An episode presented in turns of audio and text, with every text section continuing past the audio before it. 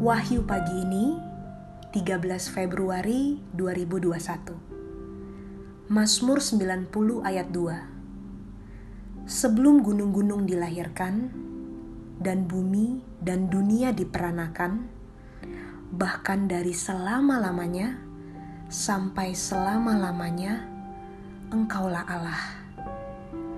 Saudara-saudari terkasih, mari bersama pemazmur kita berlindung hanya kepada Allah, asal dan tujuan hidup kita. Selamat pagi, Tuhan memberkati.